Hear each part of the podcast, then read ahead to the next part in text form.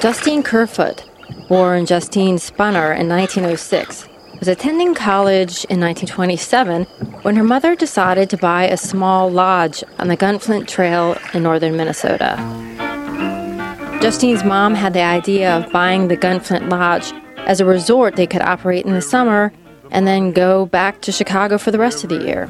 It was largely because of the Depression that I stayed on to help Mother. Justine Kerfoot's family lost everything in the Depression. The skies are sunny. Old man depression, you walk through, you done us wrong. Except for the lodge, which didn't have electricity or plumbing. Justine learned how to put the plumbing in herself. And over the years, as she ran the lodge, she also learned how to repair cars, mush sled dogs, build furniture, fix telephone lines, and she published three books, including Woman of the Boundary Waters. Justine Kerfoot portaged her own canoe until she was 90 years old and died in 2001 at age 94.